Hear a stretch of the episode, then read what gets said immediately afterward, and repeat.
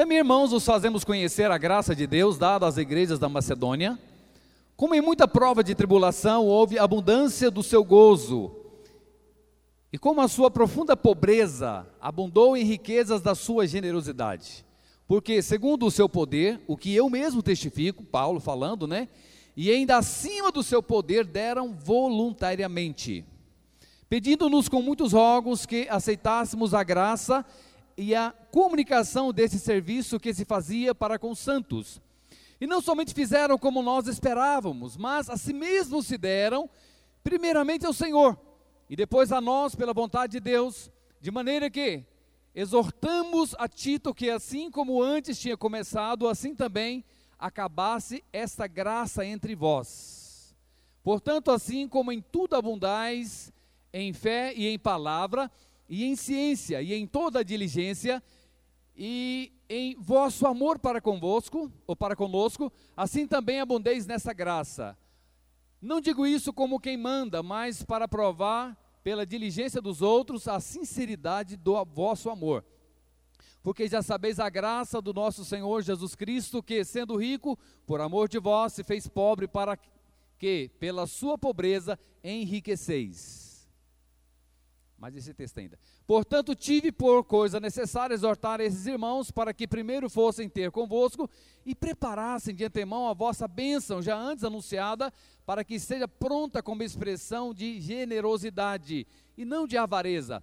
E digo isto, que o que semeia pouco, pouco também se fará, e o que semeia abundância, em abundância se fará. Cada um contribua segundo propôs no seu coração, não com tristeza ou por necessidade, porque Deus ama o que dá com alegria.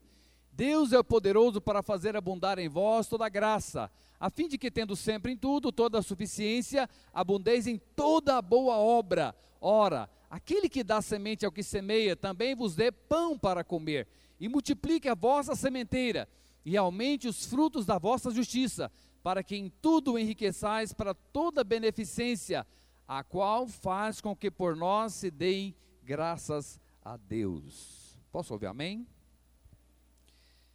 Hoje eu quero falar um assunto muito importante. Quero falar sobre generosidade. O que é generosidade? É uma coisa que, ainda mais nesses dias atuais, é, uma, é um princípio que nós temos que ter muito em nosso coração. Porque tem muitas pessoas necessitadas, muita gente necessitada. Tanto necessitada em relação a algo financeiro, a algo é, de comer mesmo, como necessitada em relação a sentimentos, emoções. E eu tenho que ter um coração generoso para que eu possa entender e ajudar o meu irmão ou pessoas nesse momento crítico. Estamos num momento muito difícil, muitas pessoas enlutadas, muitas pessoas abaladas, é, muitas empresas quebrando, muitas empresas falindo. O índice de desemprego é o maior em muitos anos, está mais de 50% de desemprego. Então você percebe que estamos vivendo um, meio que um caos. Muita gente está passando por crise. E nesse momento é o momento que nós temos que mais que aprender o princípio de generosidade. Porque porque Paulo ao escrever aqui aos irmãos em Corinto, ele menciona uma igreja. Ele fala, ao escrever aos irmãos lá em Corinto, ele menciona outra igreja, que é a igreja de Macedônia. Eu quero falar sobre isso nessa noite. Sobre a generosidade, tendo como modelo os irmãos da Macedônia. Então, Paulo menciona os irmãos da Macedônia para dar exemplo, para dar, servir de modelo para os irmãos de Corinto. Porque naquele período, Jerusalém estava passando por fome, havia seca em Jerusalém. A igreja em Jerusalém, que é onde tudo começou, estava passando por fome.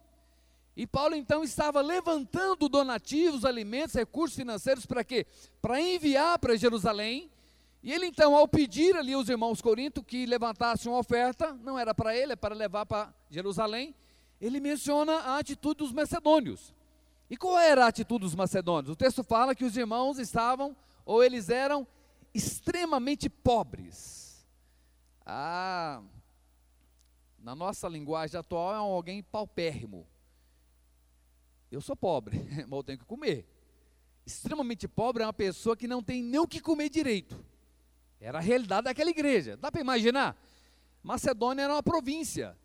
Era uma região que tinha várias igrejas. Paulo escreve a carta aquela, né, É, é, é, Paulo, na verdade, menciona exatamente aquela região de igreja. E, e a província de Macedônia era uma província pobre.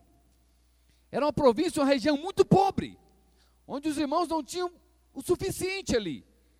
Mas Paulo, ele chama atenção e ele, sabe, ele chama a atenção dos irmãos corintianos, dos corintianos não, né? Macedônia, não, dos irmãos de Corinto. Ele chama atenção mostrando a realidade dos irmãos da Macedônia, que eram pobres, extremamente pobres, mas Paulo fala que eles rogaram para participar daquela oferta. Dá para imaginar? De repente levanta-se aqui, estamos fazendo um levantamento de donativo para mandar para determinada igreja, aí tem uns irmãos mais pobres que estão tá precisando de ajuda. Eu acredito que aquela igreja, ou aquela região, estava na lista de Paulo para a próxima pedida de oferta. Mas e Paulo nem mencionou, nem pediu para eles, porque eles eram pobres. Mas a Bíblia diz que eles rogaram. Pega essa palavra no original, você vai ver o que quer dizer a palavra rogar. Rogar é pedir com veemência, é pedir insistentemente. Eles pediram, imagina eles pediram e assim, Paulo, não, depois vocês podem ofertar, fique tranquilo, cuida aí da família de vocês. E eles insistiram mandando um e-mail para Paulo. Estou brincando, tinha e-mail naquela época, mandando no WhatsApp. E o que acontece? Insistiram lá e Paulo não. E eles rogaram: deixa nós participarmos, Paulo. Nós queríamos participar desse projeto aí. E Paulo detectou um princípio muito importante no coração dos macedônios, chamado generosidade. E outro princípio muito importante chamado prosperidade. O grande problema dessa palavra prosperidade é que ela está é, muito desgastada em nosso meio atual muito desgastada. É uma palavra que, na verdade, ela tem a conotação de alguém que quer aproveitar para arrancar dinheiro de alguém. Então, usa-se muito essa palavra de prosperidade aí, para quê? Para alguém de, tirar dinheiro de alguém. Tem muita igreja aí. Ah, se você quer ser próximo, você tem que dar o seu Isaac. Já ouviu muito isso, né? Eu falo sempre, se tem irmão, você acha que tem mil Isaac. Isaac é só um. Então toda semana o cara tem que dar o Isaac dele, senão não prospera, Vanderlei. Tem igreja que é assim. Mas a palavra prosperidade, ela tem uma conotação, um significado que não é o que, na verdade, né, muitas pessoas colocam aí. Não é. A palavra generosidade sempre vai andar junto com a palavra prosperidade e vice-versa. Toda pessoa próspera, ela é generosa. Toda pessoa próspera é generosa. Vou explicar para você o que é prosperidade. E toda pessoa generosa, ela é próspera. Vou provar para você por quê. Preste atenção. E naturalmente nós somos chamados para ser prósperos e generosos também. Isso é natural. Uma vez que agora eu tenho Cristo na minha vida, uma vez agora que eu recebi Cristo na minha vida, que eu recebi e agora faço parte da nova aliança, automaticamente a Bíblia diz que eu tenho que ser aquilo que Ele me tornou. E Ele me tornou próspero. Ele me tornou generoso. E essa minha generosidade, então, eu tenho que evidenciar para com os meus irmãos. É diferente quando eu faço algo porque eu sou, e eu não faço para trocar como uma moeda de troca. Tem muitas pessoas que usam, né, oferta, bênção para tentar barganhar com o Senhor. Não funciona isso. Deus não é negociador. Deus não aceita barganha com ninguém. O cara vai lá dar uma oferta para tentar barganhar com Deus. Não funciona assim. Na nova aliança, não. Funcionava lá no Antigo Testamento dentro de um princípio chamado fidelidade, que não é mais o que é tratado no Novo Testamento. O Novo Testamento você não vai falar mais sobre fidelidade, vai falar sobre generosidade. Por quê? Porque o Senhor, Ele não quer que nós venhamos de alguma forma tentar merecer alguma coisa. Porque a fidelidade era um quesito da lei que levava alguém a merecer a bênção do Senhor. E hoje você não tem que merecer. O Senhor já te abençoou. Posso ouvir um amém? Você já é abençoado nas regiões celestiais. Nós já somos abençoados pelo Senhor. Amém. Amém. Nós já somos abençoados pelo Senhor. A Bíblia diz que nós já somos debaixo, estamos debaixo da bênção do Senhor. E essa é a verdade que nós temos que crer.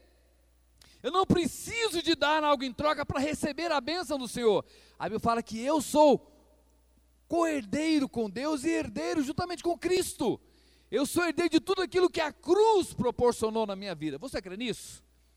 Você é herdeiro, nós somos herdeiros da, da bênção do Senhor sobre nós. Então, preste atenção, eu sou filho. Quem aqui é pai? seu filho tem que pedir você toda hora, se você quiser comer uma maçã na geladeira, tem lá pedir? Tem ou não tem? O seu filho tem que implorar, fazer, pai, eu vou, eu vou limpar aqui, depois que eu limpar, eu posso pegar a maçã que está na geladeira? Assim funciona na sua casa? E você acha que Deus, que é muito mais, muito mais excelente que nós, como pai, ele vai nos tratar assim? Ele só vai te abençoar se você fizer alguma coisa para merecer? Os irmãos estão entendendo aqui? Não, mas o quesito fidelidade. Um princípio daquilo que eu sou, eu sou generoso, porque ele me tornou generoso. E os irmãos da Macedônia deram para nós esse modelo, esse exemplo de que como nós temos que ser. Então entenda bem. Apenas o ter dinheiro não é prosperidade. Eu conheço muita gente milionária que não é próspera. Muita gente milionária que não é próspera. Prosperidade significa ter a bênção de Deus sobre a minha vida, inclusive também as minhas finanças. Mas prosperidade vem do hebraico shalom e do grego eirene, que quer dizer paz, ausência de necessidade. O Salmo 23, versículo 1, o que, que diz lá? O Senhor é meu pastor, e nada me faltará. Eu fui traduzir ele na essência no hebraico, sabe o que quer dizer o, o, o, o versículo 1? O Senhor é meu pastor, e eu não tenho falta de nada. Quando o Senhor é o meu pastor, ainda que eu não, eu não moro na casa que eu queria morar, eu não tenho o carro que eu queria ter, eu não sinto necessidade daquilo. Ele me completa, ele me complementa. Está entendendo o princípio? Quando eu, então, estou debaixo dessa paz, desse shalom, desse irene, sabe? Eu não tenho necessidade de muita coisa, porque ele me completa. Ele me completa. Eu sinto, talvez, mas sabe, mesmo assim eu continuo contente, eu continuo alegre, porque Ele me completa. E então prosperidade é exatamente você viver feliz. Prosperidade não é você ter dinheiro. Você sabia que um, um, um dos maiores índices de suicídio que existe hoje está na classe alta da sociedade? Por que, que eles suicidam? Por que, que eles estão tirando a sua própria vida? Porque não são prósperos. Eles são ricos. Tem muito dinheiro, tem tudo que querem, mas não são prósperos. Porque prosperidade é paz, é uma tranquilidade de alma, é uma satisfação que nós vamos ter. E essa bênção do Senhor vem exatamente em que você não tenha falta de nada. Então, prosperidade não é você ter um colchão ortobom da mais alto nível de densidade. Prosperidade é você poder dormir e descansar em paz, você ter um sono abençoado para dormir. Tem pessoas que têm aquele colchão que faz até massagem, né? Colchão de 20 mil reais. Mas ele não consegue dormir à noite, ou às vezes para dormir tem que tomar remédio. Talvez ele é um rico milionário, mas não tenha prosperidade de Deus para dormir. Então, prosperidade é poder dormir tranquilamente. Prosperidade não é você ter uma grande casa, é você ter um lar feliz. Isso é prosperidade. Quantas pessoas têm um lar maravilhoso, mas não têm felicidade nele? não tem lá o suficiente para trazer alegria. Mas quantas pessoas têm um lar bem fraquinho, bem simples, mas ele encontra lá tudo o que ele precisa para ter uma vida abençoada. Consegue entender isso? Amém? Então, prosperidade é você ter alegria, você ter prazer em estar na casa que você mora. Isso é prosperidade. Prosperidade não é você ter melhor plano de saúde, mas é você viver de forma saudável, Prosperidade não é você ter uma segurança para andar ao seu lado, 10, 20 seguranças. Mas sabe, é você ter disposição para andar sem medo na rua, descansando no amor de Deus, que Deus está cuidando de você. Isso é prosperidade. Você saber que tem um pai que cuida de você, que ama você, que zela por você. Prosperidade não é eu pagar a melhor faculdade, mas eu ter disposição, né, para estudar, dada por Deus. Prosperidade não é eu poder comprar tudo o que eu desejo, mas eu ter o suficiente para repartir com outras pessoas também quando necessário. Tem gente que tem muita coisa, mas não, não consegue, não tem prosperidade para repartir com ninguém. Mas tem pessoas que não têm muita coisa, mas aquilo que ele tem, ele consegue repartir com pessoas que precisam. Toda vez que bate na porta dele, ele tem alguma coisa para dar. A minha pergunta é: você é próspero? Deus tem colocado no seu coração prosperidade? Então entenda bem, prosperidade sempre vai andar junto com a generosidade.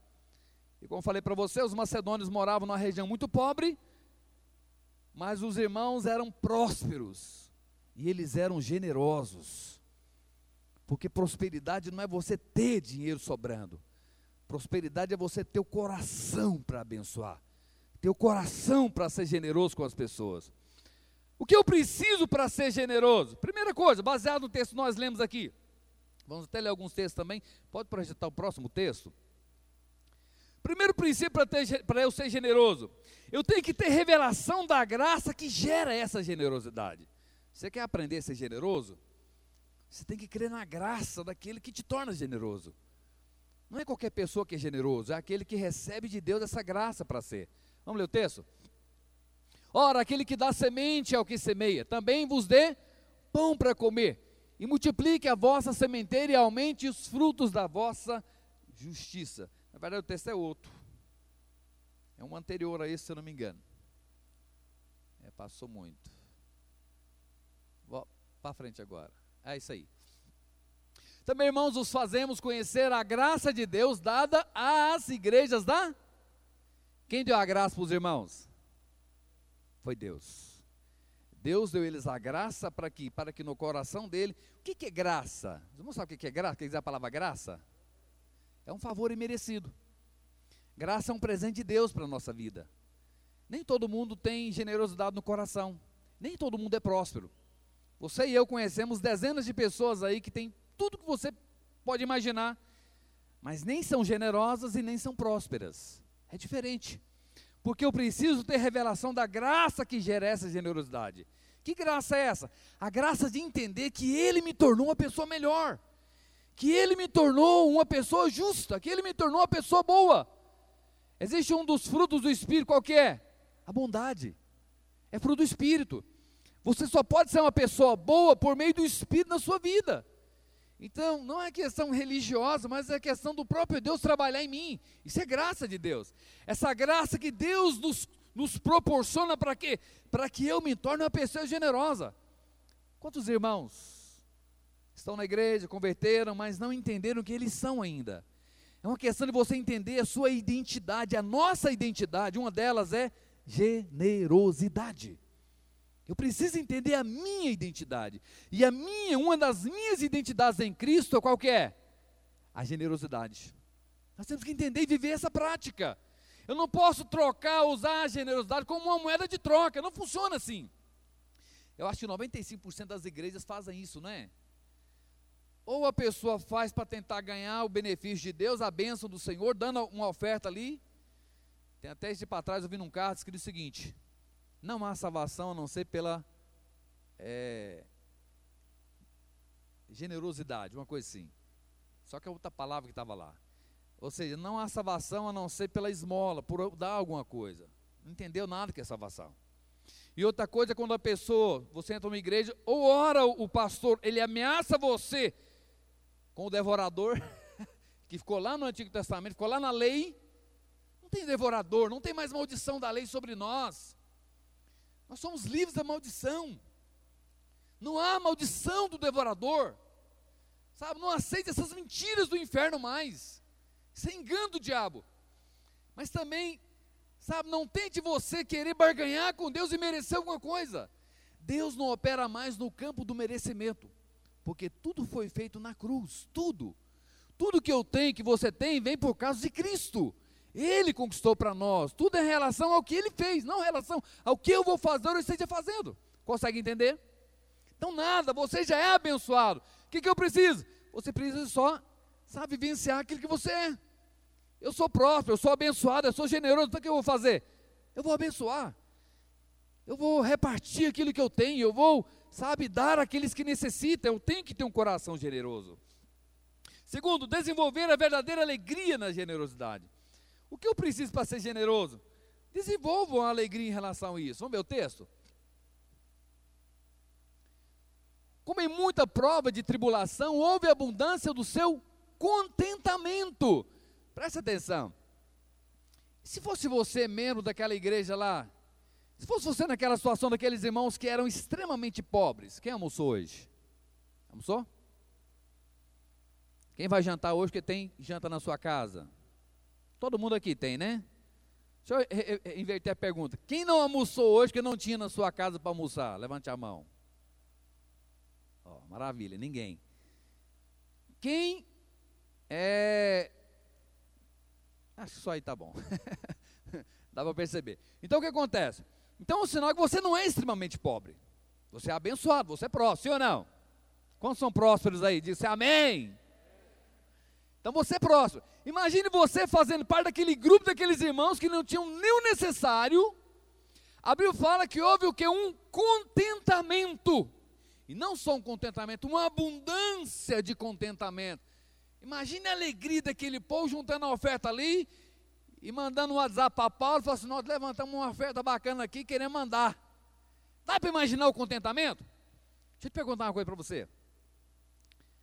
Qual é o princípio de uma pessoa é, que ela vive uma, uma vida medíocre? Ela gosta de receber. O princípio maior de uma pessoa que não é generosa, porque ela gosta mais é de receber e não de dar. Os irmãos sentiram uma extrema, um extremo contentamento, sabe por quê? Porque eles conseguiram levantar uma oferta e conseguiram participar daquele movimento ali para abençoar a, a, a igreja de Jerusalém. Dá para imaginar? Não sei se você consegue, ao ler esse texto, imaginar aquela igreja ali que não tinha o suficiente, mas eles olham ali e vê ali as sacolas, as caixas, sabe, os sacos de comida que levantaram ali para mandar para Jerusalém. Eu te pergunto, uma igreja dessa é próspera ou não é? Como não é? Alegria. Sabe, eles desenvolveram um contentamento, uma alegria em dar, olha, continuando o texto e como a sua profunda pobreza, olha o que o texto fala. Sabe o que é profunda pobreza? Talvez na sua Bíblia, aí, não sei qual versão você tem, usa outra expressão. Uma pessoa profundamente pobre é uma pessoa paupérrima, extremamente pobre. Então, olha, e como da sua profunda pobreza abundou em riquezas da sua generosidade. O que, que Paulo fala em outra versão? Eles levantaram uma oferta poderosa, uma oferta abundante, uma oferta rica. Sabe para quê? para mandar para os irmãos em Jerusalém. O segundo princípio que você precisa para ser generoso é desenvolver a alegria de dar. E não é fácil isso não. Não é melhor receber? Quem gosta de receber presente? Todo mundo gosta. Quem gosta de dar presente? Quem gosta mais de dar presente do que de receber? É maravilhoso. Isso denota o nosso coração. Sabe disso? Parece que é, é, é, tão, é tão ínfimo, mas não é ínfimo. Quem tem um coração para dar e tem prazer em dar, é sinal de que tem um coração próspero. Um dos fatores que divide muito a nossa vida é exatamente isso aí. Eu preciso desenvolver uma verdadeira alegria em dar. Nem todo mundo gosta de dar, às vezes até dar, mas ele dá com aquele coração meio amarrado, né? Agora, ter alegria em dar é um bom sinal. Preste atenção, eu queria que você avaliasse a sua vida hoje aqui. Se você não tem alegria em dar, avalie o seu coração. O seu coração ainda não é generoso como deveria, baseado aqui no que Paulo fala aos irmãos. Paulo usa para nós a referência dos macedônios. Você quer ser próspero? Quer atestar o seu coração em relação à prosperidade? Veja quando você vai dar algo para alguém, se o seu coração tem alegria naquilo. Se o seu coração não tem alegria naquilo, avalie bem. Desenvolva essa alegria, esse contentamento de dar. Paulo, ainda em Atos, o que ele fala? Mais bem-aventurada coisa é dar, Lucas, né, que escreve Atos, mais bem-aventurada coisa é dar do que receber. É claro que isso é uma matemática meio estranha para nós. A matemática normal da vida é receber é muito melhor, não é?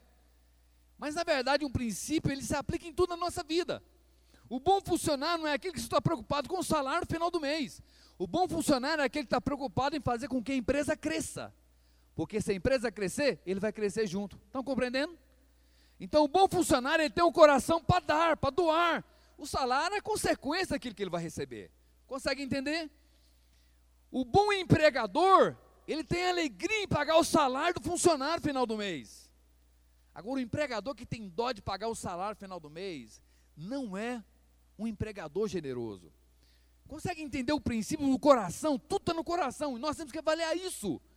Se o meu coração não tem alegria quando eu dou, quando eu passo para alguém, olha que o salário nem é, nem é dar alguma coisa, é uma, é uma, é uma dívida que eu tenho para com o funcionário, mas mesmo assim eu tenho que ter alegria em saber, nossa, eu estou sustentando quatro famílias aqui da minha empresa. Isso é prazeroso. Quem é que é empresário? Você tem alegria em saber que tem família sendo sustentada pelo seu empreendimento? Quem tem alegria disso? Isso é maravilhoso. Isso é um sinal que você tem um coração generoso e próspero. Então eu tenho que avaliar todo o tempo o meu coração. Se eu tenho dó em dar, se eu não tenho prazer e alegria em dar, ei, cuidado. Tem muita gente que arruma desculpa. Aquela igreja podia ter desculpa, sim ou não? Mas não teve. Ela não teve desculpa. Pelo contrário, ela teve prazer. No lugar da desculpa, ela teve alegria, uma, um abundante contentamento em relação a distribuir, a ofertar, a abençoar aqueles que estavam ali. Cadê aquele fundo musical, Rodrigo? Então vamos lá, terceiro. Terceiro princípio para que eu possa ser generoso. Consagrar nossas vidas, pois isso gera generosidade. Lê para mim o, o texto, projeta para mim, 2 Coríntios 8, 5.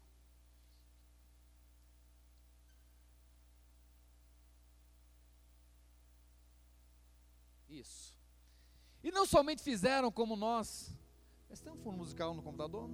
Está liberado.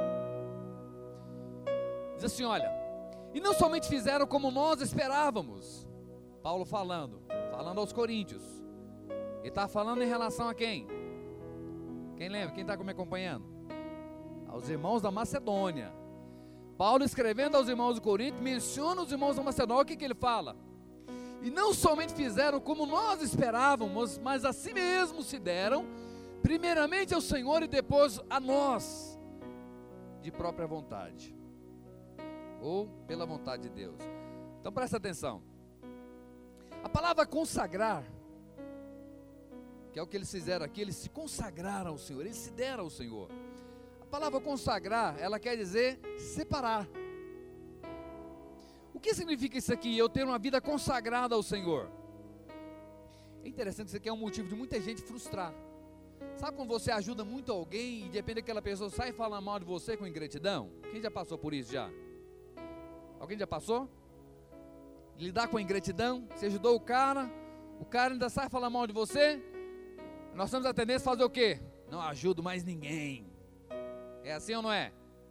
Se eu entender que eu não estou dando para o Senhor, mas estou dando só para a pessoa, eu vou me frustrar.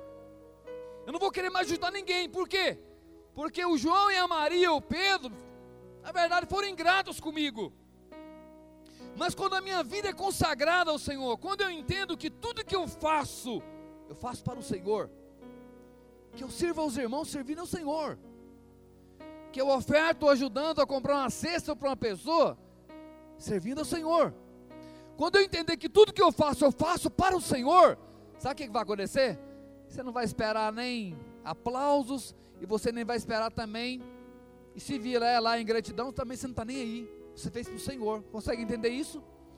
Quando nós fazemos para o Senhor, o sentimento é outro, é o que Paulo fala aqui, os irmãos eles consagraram, falaram, estamos dando para o Senhor, então nós servimos a Deus, servindo os nossos irmãos, quando eu entendi isso alguns anos atrás, minha vida ficou muito melhor.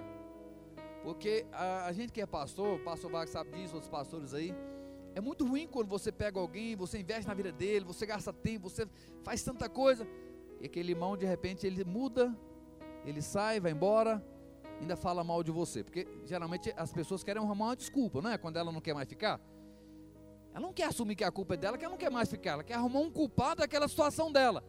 E muitas vezes ela sai falando mal do pastor. Já passei por muito isso aí. No começo, quando eu era pastor jovem, eu ficava ruim com aquele negócio. Ruim. Mas ia para o quarto chorar. Ó, oh, não quero mais ajudar ninguém, Senhor. não quero mais servir ninguém. Estou cansado disso aqui. Dia eu parei e falei, eu tenho que servir o Senhor. Eu tenho que servir o Senhor. Se vier de lá aplauso, beleza, eu, eu jogo para o Senhor. Se vier lá ingratidão, a minha vida continua, continua alegre do mesmo jeito. Por quê? Eu estou fazendo para Ele. Porque eu amo Ele, foi Ele que me salvou, foi Ele que me comprou na cruz, e é para Ele que eu estou fazendo. E aí, então sirvo os irmãos servindo o Senhor. Está entendendo o que eu estou falando? Eu sirvo ao Senhor servindo os irmãos.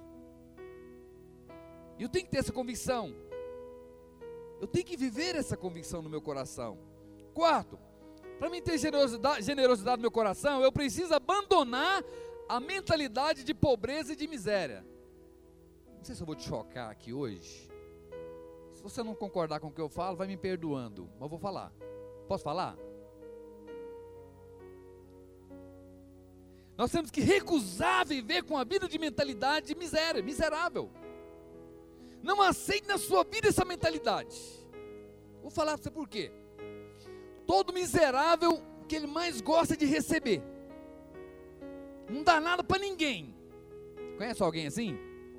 O cara pode ter, mas não dá nada para ele, é miserável mesmo. A palavra miserável é que você não vê sair nada dele. Ele dá uma moeda para o cara que limpa o para-brisa dele, ele tem lá, mas não dá. Ele é um baita do miserável. Custa.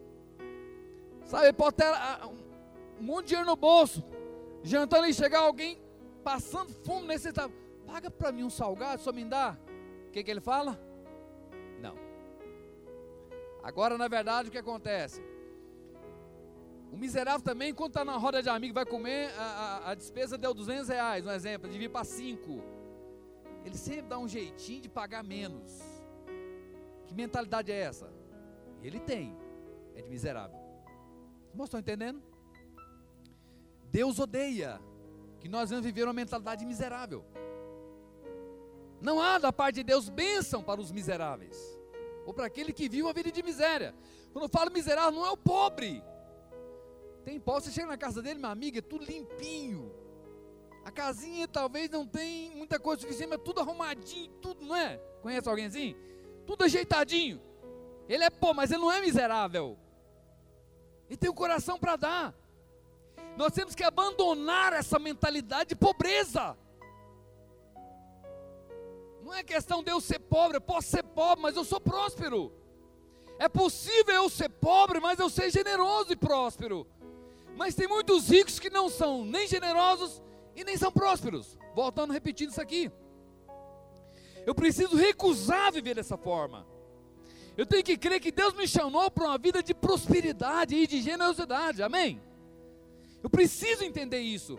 E eu preciso me apropriar dessa identidade que Deus me deu. Eu sou próspero. Você pode fazer, falar comigo agora? Bate no peito e fala assim: Eu sou próspero. Diga assim: Eu sou generoso. Isso é maravilhoso.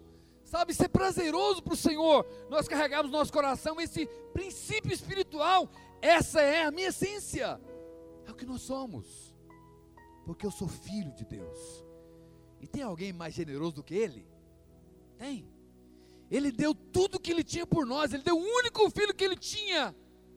Você conhece um coração mais generoso do que esse? Eu não conheço. Eu sou a essência do meu Pai. Qual são a essência do Pai? O Pai é generoso e foi desde o princípio. E nós temos que então evitar recusar, sabe, esse, é, é, é, essa, essa mentalidade miserável. Projeta para nós. 1 Coríntios 9, 10. Diz assim: olha, ora, aquele que dá semente é o que semeia. Quem dá a semente? O Senhor. O que, que ele fala? Também vos dê pão para comer. Tem uma versão que fala semente para comer. E multiplique a vossa sementeira e aumente os frutos da vossa justiça. Preste atenção.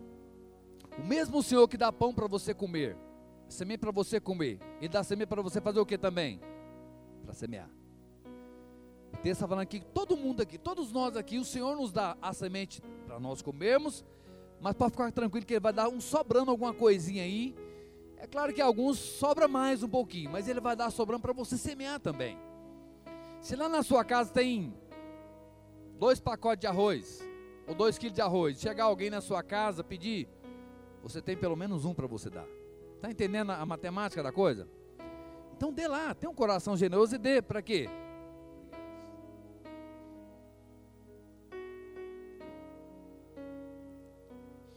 Então Paulo está falando aqui que o Senhor nos dá semente tanto para comer como para semear. Ou seja, eu preciso entender que eu fui chamado, eu fui capacitado para semear, para ser generoso. Eu tenho essa possibilidade. Porque às vezes eu não sou. Porque às vezes alguém bate na porta da minha casa nesse período agora. uma ONG organizando um movimento ali para levantar a cesta básica para ajudar alguém, por que, que eu não dou? Às vezes eu estou escondendo atrás de desculpas, ou estou ainda tendo uma mentalidade que não é a mentalidade de generosidade. E pior, é quando muitas vezes eu ainda carrego comigo essa mentalidade miserável. Não é a vontade do Senhor para nós. Para o miserável, o seu foco é ser ajudado. O miserável só pensa em ajudado, ele nunca, nunca tem o coração para dar. Nunca tem. Pode ter sobrando que ele não dá. Não, vou guardar, vai que amanhã precisa. Lembra lá do, do quando o, o, povo judeu estava indo rumo a Canaã? Quem já leu a história? Todo dia Deus mandava maná do céu. Não podia guardar para outro dia. Alguns miseráveis, sabe o que eles faziam? Juntava, guardava. Quando ia no outro dia, a Bíblia diz que tinha bicho. Dava bicho ali. E eles iam ainda ter o custo de arrumar um lugar para jogar aquele, aquela coisa fedida, ainda gastar tempo para lavar a louça, que sujou de bicho. Não sei se naquela não tinha tanta água assim, talvez tinha que jogar fora aquela vasilha. Por quê? Porque eles estavam com a mentalidade miserável pensando que tinha que guardar. Não era para guardar, todos os dias Deus ia providenciar para eles. O Senhor quer mudar nosso coração. Sabe que nós possamos avaliar nossa vida hoje em relação a como é meu coração. Eu não estou dizendo que quem precisa de ajuda é miserável, não é isso que eu estou falando para você. Estou dizendo que o foco do miserável é só ser ajudado. Ele nunca tem ajuda, nem quando ele tem, ele ajuda. Então, eu ser ajudado não quer dizer que eu sou miserável. Não é isso que eu estou falando para você, não é isso que eu estou falando. Mas para o próspero e generoso, o seu foco é o quê? É sempre ajudar. Lembra dos irmãos de Macedônia que eu falei agora há pouco? Não tinha o suficiente? extremamente pobres, moravam numa região pobre, ninguém pedia eles oferta. O que, que aconteceu com eles? A Bíblia fala que eles tiveram uma abundância de contentamento quando viram a oferta ali e falaram assim: nós conseguimos levantar uma oferta para abençoar os irmãos de Jerusalém. Isso é alegria, isso é prazer. Quem tem prazer em dar é um sinal que tem um coração próspero. E é exatamente isso que nós temos que buscar no nosso coração sabe, abrir mão dessa mentalidade que talvez nós vemos lá do mundo com ela. Muitas pessoas trazem isso lá do mundo com eles, mas não é o padrão do Senhor. Nós temos que assumir a nossa nova identidade em Cristo agora. E a minha identidade em Cristo é que eu sou próspero, é que eu sou generoso, eu sou abençoador. Para o próspero e generoso, o foco sempre é ajudar. Vamos ler o texto, 2 Coríntios 8:1. Também, irmãos, nos fazemos conhecer a graça de Deus. Nós já lemos o texto, mas vamos ler de novo. Dado às igrejas da Macedônia, como em muita prova de tribulação, houve abundância do seu gozo, e como em sua profunda pobreza abundou em riquezas da sua generosidade. Ok. Então entenda bem, se você gosta mais de receber do que de dar, você tem que avaliar o que? A sua mentalidade. Se no seu coração o maior prazer você tem em receber em vez do que dar, avalie a sua identidade, a sua mentalidade. Sabia que a base dos americanos é o seguinte: não pergunte o que a minha nação pode fazer por mim, mas pergunte o que eu posso fazer pela minha nação. Não sei se você sabe, Estados Unidos, é, é, para mim, é o país mais próspero e generoso que existe. Eles mandam mantimento e ajuda todo país que está em crise. Estados Unidos é um dos primeiros a mandar recursos. E outra coisa, o americano é muito próspero. O americano é muito abençoado. Tem muita gente generosa. Sabe por quê? Eles não têm a mentalidade só de receber benefício. Para um americano, talvez receber benefício do governo é meio humilhação para ele. Ele quer contribuir com o governo. Não com o governo, mas com a nação. Ele tem um prazer muito grande em contribuir com a nação dele. Tudo que o americano faz, ele pensa na nação. Ele abre um negócio, ele pensa: vou trazer emprego para mais alguém da minha nação. Eles são muito patriotas. Então eles têm um sentimento muito patriótico também. E nós temos que ter esse, esse sentimento no nosso coração. Qual o sentimento? Não de perguntar, né? O que, que o Brasil pode me, me ajudar? Mas perguntar, o que, que, eu, o que, que eu posso ajudar a minha nação? Não de perguntar, o que, que a minha igreja pode me ajudar? Mas de perguntar, o que, que eu posso ajudar a minha igreja, a minha comunidade? Não é perguntar, o que, que o meu pastor pode me ajudar? Mas perguntar, o que, que eu posso ajudar? Que, que o irmão da minha célula pode me ajudar? Vai perguntar: o que, que eu posso ajudar a minha célula? Os irmãos entendem isso? O coração generoso pensa assim. Ele se preocupa em ajudar as pessoas, não preocupa em ser ajudado pelas pessoas. Porque o Oi? Dispõe. O coração generoso sempre está disposto a avançar. Para mudar a nossa mentalidade, nós precisamos de assumir algumas coisas. Primeiro, abençoar a prosperidade de alguém. Você fica feliz quando alguém prospera perto de você? Ou você fica incomodado? Já viu quando alguém começa a prosperar? Muitas vezes, sabe o que o cara fala? Hum, tá traficando, aí para você ver. Às vezes eu, ah, tem pessoas que ficam incomodadas quando o irmão ou o vizinho dele prospera. E não é o princípio bíblico. O princípio bíblico é que você se alegre com isso. Uma vez um pastor veio aqui em Goiânia, eu estava vendo o testemunho dele. Ele ele estava é, pastoreando lá em Mato Grosso, que logo do lado, numa região bem pobre. E um dia ele vindo em Goiânia, que ele foi enviado como missionário para lá, pastoreando, vinha aqui em Goiânia passear a sua família. Logo quando lançou aquela Grand Cherokee, quem lembra do Grand Cherokee? Bem antigo, era um dos carros mais top que tinha no Brasil. Passando na rua, Cherokee, ele sentiu paz e colocou a mão sobre a Cherokee e abençoou o dono dela. Fez oração, falou: Senhor, abençoa o dono dessa Cherokee. Abençoa que ela não seja roubada, abençoa que ele prospere, abençoa que ele que ele seja um homem abençoado. Guarda do ladrão. E orou e foi embora. O que aconteceu? No finalzinho daquela oração, ele falou assim: dá uma dessa para mim. é, ele foi esperto, inteligente, mas ele abençoou o dono dela. Você falou assim no final: se só puder, me dá uma dessa para mim. E foi embora, voltou para o Mato Grosso. E um dia estava lá orando, de repente alguém fala para um, homem muito rico que estava com uma filha desenganada. Alguém fala assim: rapaz, leve essa sua filha, eu chamo o pastor, vem orar por ela aqui. Ele é um homem de Deus muito abençoado. E aquele fazendeiro lá, vai então, para na porta do pastor, fala: o senhor que é o pastor Fulano? Sim. O senhor poderia orar pela minha filha? Na hora, meu irmão. Entrou no carro, foi lá, orou pela menina. Deus foi tão gracioso com ele que a menina foi curada. Não na hora. O pastor voltou para casa, normal. Passou uns dois, três dias. O, o fazendeiro leva a filha para o hospital, detecta que não tinha mais nada. Fez exame, fez tudo. Tudo que tinha que fazer. A menina estava curada. Ele entendeu. Foi a oração do pastor. O que, que ele fez? Foi lá na casa do pastor. Pastor, o senhor está aí? senhor pode ir ali comigo? Posso, meu irmão. Entrou no carro dele, chegaram na concessionária. Chegou na concessionária, eu ouvi o testemunho dele falando. Na concessionária falou assim. E no caminho falando, pastor, aquela oração mudou minha vida. Eu já não sei nem o que eu gastei para tentar solucionar o problema da minha filha.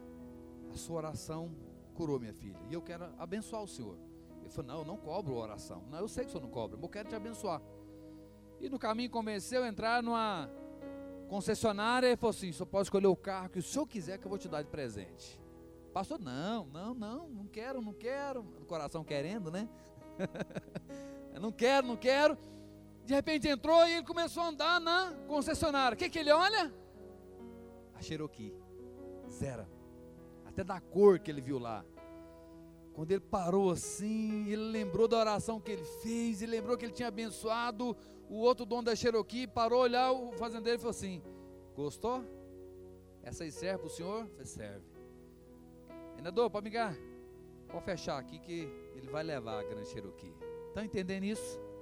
Quando eu abençoo, quando eu me alegro com irmãos prósperos, o Senhor também me abençoa. Há um prazer nisso. Eu tenho que, eu tenho que entender que eu tenho que ficar alegre quando alguém prospera. Eu tenho que ter prazer quando os irmãos prosperam. Eu tenho que ter essa alegria com a prosperidade. Sabe, eu tenho que ter esse, esse contentamento.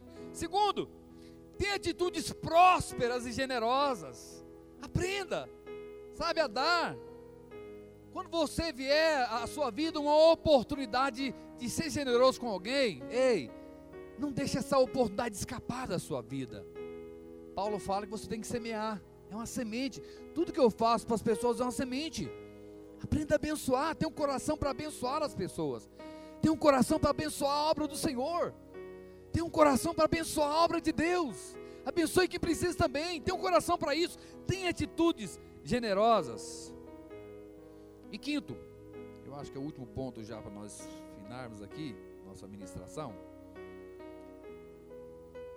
O que eu faço para ser generoso? Se junte com pessoas prósperas e generosas.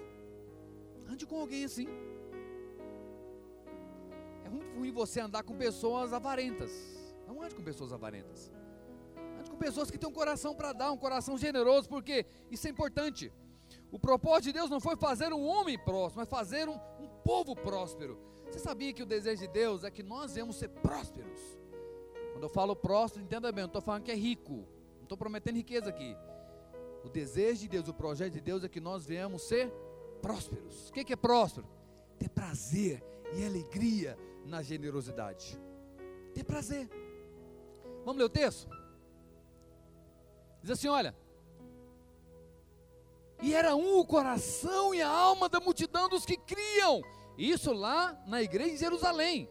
No comecinho, quando Cristo subiu, os apóstolos começam a pregar o evangelho. No capítulo 4 de Atos, o que, é que fala? Havia, na verdade, ali acho que mais de 10 mil irmãos ali na igreja de Jerusalém. Olha o que o texto fala assim: olha. E era um o coração e a alma da multidão dos que criam, e ninguém dizia que coisa alguma do que possuía era sua própria, mas todas as coisas lhes eram comuns. E os apóstolos davam te, com, com grande poder testemunho da ressurreição do Senhor Jesus. Foca nesse texto aqui, olha. E Deus Vamos repetir comigo esse, esse texto fala? Vamos lá assim, e Deus. Não, está fraco, os irmãos podem melhor. Diga assim, e Deus. Ainda está fraco ainda, vamos lá, mais uma vez. E Deus derramava muitas bênçãos sobre todos. Próximo, próximo texto, passa um, um, um slide aí. Olha, olha interessante aqui de forma que Deus derramava tantas bênçãos sobre ele, de forma que não havia, pois, entre eles necessitado algum, porque todos os que possuíam herdades ou casas, vendendo-as, traziam o preço do que fora vendido e o depositavam aos pés dos apóstolos, e repartia-se a cada um segundo a sua necessidade, ou a necessidade que cada um tinha. Preste atenção. Além daquilo que os irmãos eles repartiam, vendiam, repartiam, não tinha necessidade nenhum. Ele fala que Deus derramou sobre eles bênçãos. Deus começou a abençoar o povo de uma forma tão maravilhosa que eles tinham prazer. O irmão tinha uma casa, tinha duas casas, ele ia lá e vendia uma e trazia o dinheiro, falava assim: distribui aí, Pedro. Manda comida para quem não tem. Tá, vamos levar comida lá para os órfãos, para as viúvas, vamos abençoar esse pessoal aqui. E a igreja era tão abençoada, tão próspera. O Senhor mandou sobre eles bênção, porque é a vontade do Senhor nos abençoar. Deixa nós começarmos um trabalho social aqui de abençoar muitas famílias. E você entrar nesse negócio. Meu amigo, eu sei que Deus vai levantar recursos aqui, sabe? É, por causa da nossa generosidade para abençoar as pessoas. Deus vai fazer isso aqui. Vamos lá então.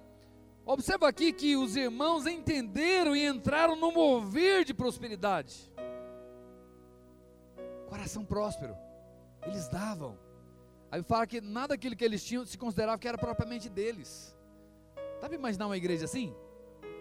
Imagine se a igreja fosse assim hoje na atualidade, que coisa maravilhosa seria. Só para você ter noção, a igreja, ela conseguiu resolver o problema da cidade inteira. Nem o governo conseguiu cuidar dos órfãos e das viúvas, a igreja conseguiu. Nem o governo, na verdade, conseguiu, nem a nação conseguiu resolver o problema, mas estava lá a igreja resolvendo o problema. Olha para cá, presta atenção. Sabe o que Deus espera da igreja? Que a igreja seja exatamente esse canal, sabe, para abençoar as pessoas aí fora. O dia que nós entendemos o coração, fomos maduros para entender esse princípio de generosidade, muita gente sabe, vai ser alcançada aí fora, gente alcançada não só com o evangelho, mas também com a ajuda da igreja, com cesta, com benefício, sabe, vai ser um mover que aqui não vai caber. Vamos ter que fazer um, dois, três, quatro, cinco cultos aqui. As pessoas não vão caber aqui dentro, por quê? Porque nós vamos ser ativos na sociedade, sabe? As pessoas vão corresponder. E o texto posterior fala o seguinte: e todos os dias, vamos texto anterior, acrescentava o Senhor os que iam sendo salvos. Quem não queria fazer parte de uma igreja dessa? Fala para mim. Uma igreja que amava, que cuidava, que acolhia, uma igreja generosa que não deixava ninguém passar falta de nada. Você não queria fazer parte de uma igreja assim? É um sonho. É um sonho fazer parte de uma igreja dessa forma. Mas nós somos essa igreja, nós temos que caminhar nessa, nessa direção do Senhor. Essa direção que o Senhor tem para nos dar, um coração generoso. Deus espera que nós venhamos ser generosos. É o desejo do Senhor. Ele nos fez para isso. Preste atenção. Alguém fala assim: Ah, mas o Novo Testamento não se fala de dízimo. Não fala mesmo não. Como é que fala de dízimo uma igreja dessa? Dá para falar? Para que falar de dízimo uma igreja que dava tudo? Como é que eu vou lembrar a irmã Helena aqui de dizimar se ela pegou uma casa dela e trouxe para cá e falou, pastor Diel, pastor Vago, pastor Cleber, ajuda os irmãos, faz o que tem que fazer aí, imagine aqui. Pastor Wilson vende lá um, um dos apartamentos que ele tem, é muito rico, né? E traz para cá e fala assim, tá aí, imagina uma igreja que está sobrando dinheiro, está dando, sabe, para cuidar de uma cidade inteira. Para que, que eu vou falar de dízimo numa igreja dessa? O Novo Testamento não se fala de dízimo porque não precisava. Preste atenção: dízimo não é um mandamento da lei. Dízimo é um princípio que nasceu lá no coração do Senhor. E o princípio do dízimo existe até hoje no nosso coração. Está na palavra do Senhor. Porque dízimo é uma primícia. Eu tenho que entender que quando eu recebo, eu tenho uma primícia para entregar ao Senhor. E quando eu entrego essa primícia ao Senhor, é o princípio do dízimo. O Novo Testamento não fala de dízimo, fala de primícia. Então entenda bem, como é que eu vou falar de dízimo, de primícia numa igreja que dava tudo? Sabe o que eu entendo, vendo até alguns, algumas ministrações? Quando eu não sou maduro o suficiente em relação à generosidade, ei, o primeiro passo que eu tenho que pelo menos ter na minha vida é o dízimo. Agora, quando eu sou bem maduro mesmo, em relação à maturidade, pode ficar tranquilo que eu vou muito além do dízimo. Eu vou além do dízimo. Eu dizia meu oferta, eu abençoo o João, abençoo a Maria. Eu estou envolvido para gerar a cesta básica. Eu estou no projeto de reformar a casa da Dona Maria, da Irmã Maria. Está entendendo aqui? Amém? Eu vou muito além do que isso. Quando eu tenho um coração generoso, eu vou muito além do que o dízimo. O dízimo para mim é o mínimo. Quando eu sou generoso. E eu tenho que entender de fato, irmãos. Sabe? Se você ainda não alcançou essa maturidade espiritual de generosidade, ei, deixa eu te dar um conselho para você. Comece dizimando então, para você exercitando isso. Aí sim, depois você perceber que o seu coração vai, vai aumentando a generosidade, aí você vai partir para níveis maiores. Até nós chegarmos, talvez, quem sabe, aqui no nível dessa igreja primitiva aqui, igreja apostólica, que maravilha! Onde não tinha nenhum necessitado entre nós onde a comunidade era totalmente suprida, não tinha ninguém que tinha falta de nada. Eu estava vendo ontem, participando de uma reunião de pastores, que todo sábado eu participo. Tem uma igreja nos Estados Unidos, sabe o que, acontece? O dízimo que é arrecadado nas células, né, no culto, é nas células. O líder da célula, claro que lá é diferente, lá todo mundo ganha bem. É, o líder da célula, ele pode usar até 2.500 dólares do dízimo, sabe para quê? Para pagar a parcela uma moto do irmão que está indo de ônibus para o serviço. Isso é maravilhoso, não é? Imagina isso aqui acontecer. Para pagar a luz da irmãzinha que talvez não tinha. Tem naquela célula alguém mais controlado, mas tem alguém que precisa. Eles utilizam do dízimo ali para isso. Tem irmãos que ganharam carro da igreja. Ah, mas só fala que ele é avarento. Não, estou falando que quando o coração dele é só para receber, ele é avarento. Mas tem irmãos que precisam sim da ajuda. E essa igreja lá nos Estados Unidos é uma igreja muito próspera e abençoada. Por quê? E não há necessidade. Tem irmãos que estão andando de carro porque a igreja deu para ele. Os irmãos deram para ele um carro, moto. Tem irmãos que pagavam aluguel, a igreja paga o aluguel dele com o dinheiro da célula também. Isso é fantástico. Não sei se isso funciona no Brasil, né? Mas funciona muito bem lá. E para finalizar, entenda qual o propósito da generosidade. A generosidade tem um propósito, a Bíblia fala sobre ela. É, eu vou projetar aqui o texto e finalizar com uma imagem que eu tirei do livro do Caio Fábio. Uma graça que poucos desejam. Quem já leu esse livro? Lê depois esse livro. Uma graça que poucos desejam. Vamos finalizar. O texto antes. Qual que é o propósito da generosidade? E Deus é poderoso para fazer abundar em vocês toda a graça, a fim de que, tendo sempre em tudo, toda a suficiência, abundez em toda boa obra. Versículo 10. Ora, aquele que dá semente ao que semeia, também vos dê pão para comer. E multiplique a vossa sementeira e aumente os frutos da vossa justiça. Versículo 11, para fechar. Para que em tudo enriqueceis para toda generosidade. Para que, que existe então a generosidade? Existe um ciclo aí, preste atenção. Você abençoa alguém, Deus te abençoa de volta, você abençoa mais, Deus te abençoa também, e você então vai virando um ciclo para quê? Paulo fala que é para que em tudo vocês sejam abençoados, para que sejam ainda mais generosos, o qual faz que por nós se deem graças a Deus. Vamos terminar agora com o gráfico do livro que eu tirei do livro do Caio Fábio, que é uma graça que poucos desejam. Presta bem atenção, o ciclo da graça que gera graça. Primeiro, tendo sempre baseado no texto que nós lemos agora. Então, quando eu tenho sempre, eu amplio toda a suficiência, ou seja, eu abençoo. E depois essa, quando eu abençoo, o que acontece? Eu também de novo superabundo em toda obra. Deus de novo me abençoa. Então segue de novo o quê? E ele me torna então diante disso alguém mais próximo, mais enriquecido. Para quê? Para que eu seja ainda mais generoso ainda. Consegue entender? Se Deus tem o desejo de dar algum, algum bem financeiro, material, entenda bem. Caio Fábio fala que é para que você seja mais generoso. Paulo também fala para que você seja ainda mais generoso ainda. Por quê? Quanto mais o Senhor nos abençoe, nós abençoamos alguém, mais Ele tem prazer em nos dar. E volta de novo para que nós possamos tendo sempre. Então, o desejo então de nós avançarmos nesse coração próspero é ser generoso é termos essa generosidade. Deus nos faz prósperos para que sejamos generosos, para que aumente a nossa prosperidade e assim aumente também a nossa generosidade. Vamos orar ao Senhor?